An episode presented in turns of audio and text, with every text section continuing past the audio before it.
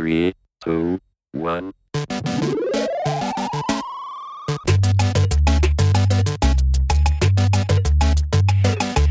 You are listening to the D-Bad Movement. This is the Don't Be a Dickhead podcast. I'm John Gilbert, I'm Ian Thompson. I'm Alex King. and today we are going to be talking about the environment. Mm. Big topic, this one, isn't it? It is, yeah. It's it's Quite it's a always been serious coming. topic. Yeah. I feel like at one extreme we're just like talking about people using the incorrect word in a sentence, and now we're talking about the destruction of our entire planet. It's all got to be handled by the D-Bad podcast, otherwise no one's going to do anything about it. We've had all of the scientists on the phone saying, What do we do? We tried so much. It's just not working.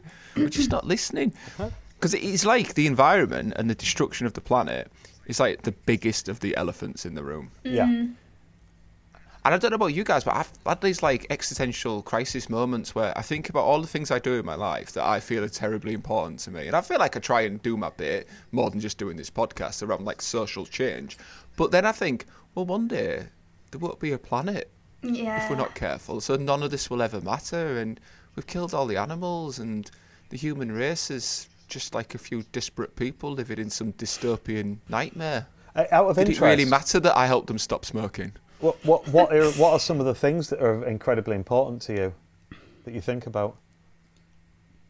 In But life. beyond the environment.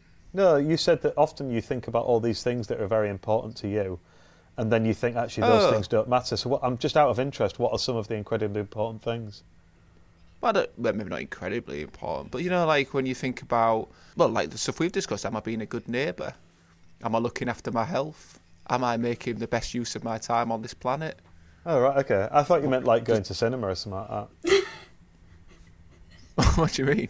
I, th- I just thought like you meant like when you were thinking about things that are important to you. I thought Oh, you meant no. like things like going like to the the cinema. things or, that we do No. that maybe does it really matter? Because Yeah. it's not going to be here soon anyway. Well, they all That's matter, very and if we do, if if we do them all, then maybe the planet will be here. Somebody said to me once, um, when I was having this kind of moment of doubt, they said, well, look, you can only do what you can do, and what you're trying to do is better behaviour. And every time we do better behaviour, then that is going to have more of an impact on what it means to be a good human. Therefore, when we tackle the environmental issue, which is such a big issue, we're better prepared for it. So maybe when we say we're just trying to make the world a better place through reduced dickheadery, that is the stepping stone to saving the world.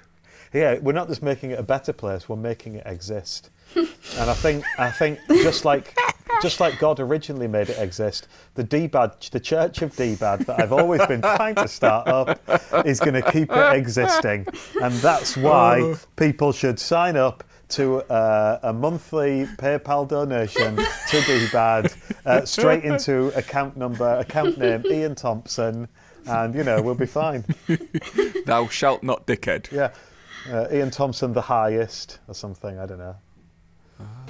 So why do you think we don't, we, not just DBAD, but the world, why do you think we don't do more to be more environmentally conscious and try and serve the world? Is it simply that it's just too big? C- Yeah, I think so. Yeah, it seems like it's too big because we're dickheads, and it's too much hard work. I think a lot of people don't actually believe that it's a thing either, which is slightly concerning. It's like the leader of the the most powerful country in the world doesn't believe it's a thing. So all of his followers are going to also. What, also the leader of China? Oh no, no, of America. America are the most powerful Yeah, country I knew in the what- world. I knew what you are meant. they? Are they Yeah, not? I knew what you meant. Yeah, carry on. I was on. being facetious. Ah, okay. Which facetious, incidentally, is one of only two words in the English language with all the vowels in the correct order. A E I O U, facetious, and there's only one other um, word in the English language that has all the vowels in the correct What's order. What's that one? Abstemious. Ooh. Never heard of that. I don't of even know what that I've means. never heard I can't word. remember what it means. So you were saying, Alex? Yeah, I just think a lot of people are just a bit ignorant to it. And I think if you think, oh, me recycling this bit of plastic is not going to make a difference, which it can do, but I just feel like a lot of people probably have that attitude. If they think, well, no one else is doing anything about it. But Mm. Yeah. Well, there's your genuine climate change deniers. Yeah. I know somebody. I mean, she has a PhD and she's worked in science her whole life. She just doesn't believe it exists. She just oh, it's all just normal and just carries on Yeah. with her day. So I think a lot of if she people genuinely do. believes that, that's almost not dickheadery. That's just that's her view. Um, I mean, I'm not a scientist, but I do believe what the scientists tell me. Then there's the people who don't care, Mm. and then there's the people who just think, eh, you know what, the world should have should have figured it out for itself. I'm going to do what who are act- proactively selfish about it. They're the dickheads. Yeah, I'm not sure I agree with you there. I mean, I don't know how well you know your PhD friend, but like all the scientists that believe it is true, I'm presuming she's hasn't got a better insight than them, than all of them put together. So I'm, All I'm the afraid scientists. I'm afraid I'm calling her out as a dickhead. I think what we've touched on here is that we've got several things. I think we've got people like Bolsonaro, president or whatever of, of Brazil, who's who's beyond dickheadery. He just he's just a hateful, like evil turd. Uh, then you've got people like Trump, who I don't know whether he is a climate change denier or not. I think he's just playing up to his base, who are dickheads, and because he's doing that, because he's doing that, then that makes him king massive. No, I think he is the he is the yeah, I think that is what he is. I genuinely I think do. he doesn't really care whether it's true or not. He doesn't have a, a, a brain in his head to be able to let him decide whether it's true or not. So he just decides what would my base want me to say? What would like a gun-toting hillbilly in Kentucky with three teeth want me to say? He'd want me to say like, uh, oh yeah, it doesn't exist. So let's all just carry on doing what we're doing. And that makes him a massive dickhead because, like we said, a dickhead is often someone who knows what they're doing but still does it anyway. I don't know whether Trump knows what he's doing because I don't think he's clever enough, but he is a massive dickhead and also a massive dick. He's both of those things. wow. Yeah. Um, we've been thinking about taking just a section of the show to use as an advert. That might be it. we'll just tweet it at Donald Trump. Yeah. Oh, it'd be great if he responded to us. Well, it would be good to get some publicity Yeah. from it. And one of the things we were going to talk about was what Trump does with Twitter. Basically, his, his attacks on like Greta Thunberg. Yeah. So, Yeah. I mean, I, I was going to sound really naive here, because Trump isn't the only person who doesn't like Greta Thunberg. What's going on there? You've got, I think, she, I think she's still sixteen. She might be mm. seventeen, but you've got a young girl who has made big upheavals in, in her life and really kind of put her, her neck on the block to come out and say, look, we need, speaking to the leaders of the world, we need to do something about this mm-hmm. because the old models of leadership are not working. We have this environmental problem and we've just got to try something different. But don't look at us, the kids, to fix it. You have got to do it. And if you watch her speeches, she's a fantastic speaker. It's very difficult to, for me to disagree with anything she's saying. But yet, people just seem to really have a problem with her. I've experienced a lot of people, especially like I, I don't want to like sort of stereotype it, but grown men seem to really dislike her, and I've heard people speak talking about it, and I just I just don't understand it. Even if you don't agree with her sort of opinions and what she's trying to do, which I don't understand why you wouldn't. Why would you attack verbally attack a, essentially a child that's trying to sort of better the world? I think it's because people don't like the thought of being told, especially maybe by someone that is younger or a child, and I, I don't understand it. And a girl. And a girl, yeah. And I just, I think it's awful. I've heard it a lot, and I've seen it a lot on social media, and it's just, I don't understand it. Yeah, it, it's, it's weird, isn't it? That Yeah. all these um, middle class, upper class, white, right wing men um, uh, find it necessary to attack a, an autistic 16 year old girl. But I don't think it's because she's autistic, but they're using things like that Yeah. Yeah. Um, to kind of explain it. Oh well, she's obviously got a different view of the world that can't be correct. Uh, it's it's a part of this ongoing saga that sometimes just makes me embarrassed to be a middle-aged white man because yet again we've what we've done is we're spitting our dummy out because we've been proven to be wrong about something. Um, we don't like where it's coming from, as you were saying, Alex. We're picking holes in it, as you say, Ian, and it's just like, and I've just used the word we because I, I just I just don't get it. Yeah. Uh, and w- when you say we, I mean, I do take issue with you saying we a little bit, because I have no problem with Greta Thunberg. Until the day when she says sex in the city instead of sex and the city, I have absolutely no problem with her. at which at which point I'll be I'll be um, following Trump on Twitter. And, I think there's another thing that Greta Thunberg not the only person speaking up for the environment, but we hear things that we don't want to hear. And that makes us uncomfortable. It's a bit like when you know you've been doing something for a while, and then somebody starts showing you that there was a better way of doing it. You can go Yeah. one of two ways. You can be like, "Oh my gosh, yes, that's very helpful, thank you," or you're just going to denial, Yeah. and you're just like, "Well, I'm going to do it my way," like like it all on. But I'm very much like that. I play squash, um, and when a good squash player s- sees me play, they go, "Oh." I notice you do this, but it'd be much better if you do that. And I'm just like, nah, don't want to hear it, mate. I've been doing it like this for years that'll do me. Um, now that's all right doing that for a game of squash, but when it comes to the destruction of the planet, Yeah. we probably need to be a little bit more mature about it. Yeah, squ- squash and the destruction of a planet are very similar. Well, I tell you what, the, the, the neither of them are happening particularly quickly at the moment. We're not allowed No. to play squash, and one of the unintended benefits of the COVID nineteen lockdown is actually less pollutants for a while. Yeah. Although I dare say that there's going to be other problems with that, which actually links into one of the pieces of psychology around the environmental issue, which is when we do something good, we then go and do something bad.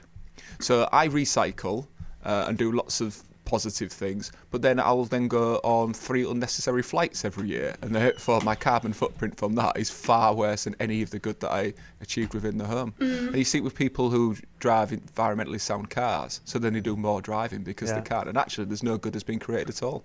No, Yeah. no. Yeah, it's weird, isn't it? Carbon offsetting's weird because it, does it just leave things stood still? You know what I mean? It doesn't help at all. It just leaves uh, stood still. So you can you can pay when you get your flight to carbon offset your flight. So it's like, all right, so I'm going to pollute a load, but then I'll do something that offsets that polluting. So we're just back to where we are at the moment. Where in actual fact, you'd be better off paying to offset a flight that you've not taken. Oh, that's what I should have done. I was supposed to go to San Diego with work in March, and I didn't. It got cancelled in the end, so I didn't go. I didn't take my flight. I don't know whether I did, but I don't think I did. Pay to carbon offset. Um, I, I don't have the money to be environmentally friendly, so um, so I, I I don't think I did pay to carbon offset. But if I had have paid to carbon offset and not took my flight, then I'd have been one up on the environment there. Yeah. Yeah. I mean, you could have celebrated that by just Ian Thompson won the environment zero, yeah, or the other way have just- around, maybe. I don't know. You could just hire like a Mustang and just drive around and around and around for a Yeah. few weeks now. Well, I mean, as you two both know, I haven't owned a car in about five or six years now, so I'm incredibly you uh, just use everyone else's. environmental. all right, all right. We don't need that sort of talk on this podcast. and, and the ones Alex. you do hire are real guzzlers. so the D-Bad community have been in touch, Great. and um, Sally Gill, no relation, well, she is a relation to my wife, says, recycling, why wouldn't you recycle? I occasionally speak to people who don't. A, why wouldn't you? And B, how on earth do you fit everything in your bin if you don't separate and recycle? That is, I wonder why these Yeah. people do. What pe- What reasons do people give for not doing it? Do they? Is it like that? Well, if, unless everyone does it, there's no point. Is that? Is that the? I reckon line that's a lot to do with it. And also maybe it's a can't be bothered thing. Girl, I've always been to like my mum's quite strict with recycling, so I've always been like told like, it's been drilled into me to always do it. But maybe people that have been brought up not doing it, they might not think it's. I don't know. It can be. I reckon a lot of it is just thinking, well, me recycling this bottle is not going to make any difference to the bigger Yeah. picture, which I think just a is what the such a small problem is. thing. Yeah. They need to watch the movie Happy Feet 2 with Oh. Brad Pitt as the krill. And he's like that, and it's like, we can't make a difference. But then when they all do rally together, they break the ice and save the penguins. There we go. Our recycle bins here where we live are blue. And you always get the recycle people looking through the blue bins. And if you've got anything there that isn't recyclable in this area, then they refuse to take it. Why don't they ever look through the non recyclable bins? Uh, in our area, they're black. Why don't they ever look through the black bins and say, like, no, you've got some recycling in there, mate, I'm not taking it? Oh, that's a really good point. I believe, I believe they're starting to do that. Oh, Mm. good.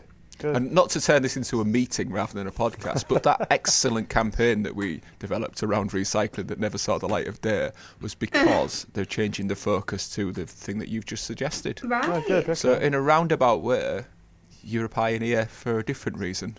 Thank you than very for our excellent campaign that never saw the light of day. Okay, well, it, it- that added to my uh, non San Diego flight. You're welcome, world.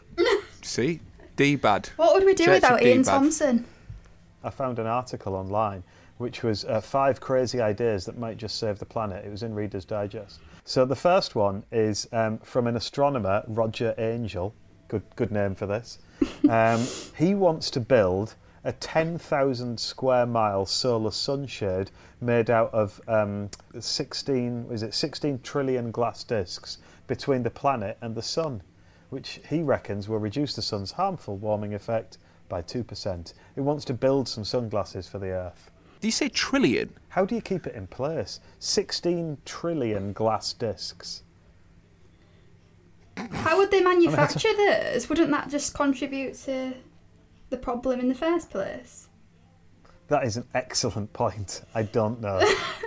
That's why all the scientists come to us, Alex. but probably, Alex, yeah. Yeah. Is- Between right, the two of you, Robert you've really, sort really helped save the planet. I mean, why aren't we? Why aren't me and Alex being consulted? Okay, the second one: wrap Greenland in a blanket. So, uh, Professor Jason Box of the Geological Survey of Denmark and Greenland had the unique idea to wrap 10,000 square meters of Greenland, including coastline and glaciers, in a giant polypropylene um, blanket that would reflect sunlight and block out eroding winds. I don't know what everyone who lives in Greenland is doing, I've got to say. I know there's not they loads of them, but there's a fair few, yeah.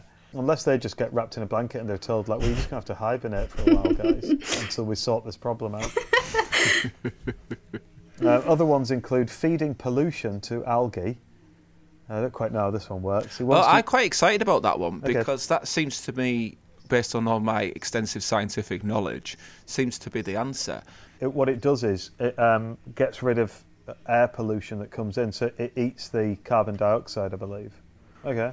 Well, that's a good idea then. So that one's a good idea. This next one, see what you think. Float New York on the water. What benefit would that have? Yeah, so, yeah, this is a good call actually.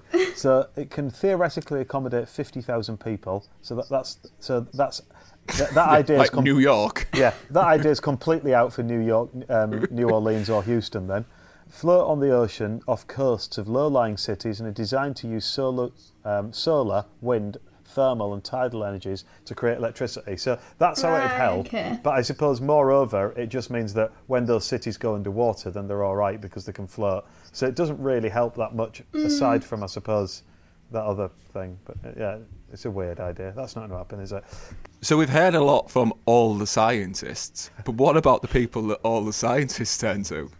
Amazon sending tiny little, like, you know, you buy yourself some nail scissors or something like that.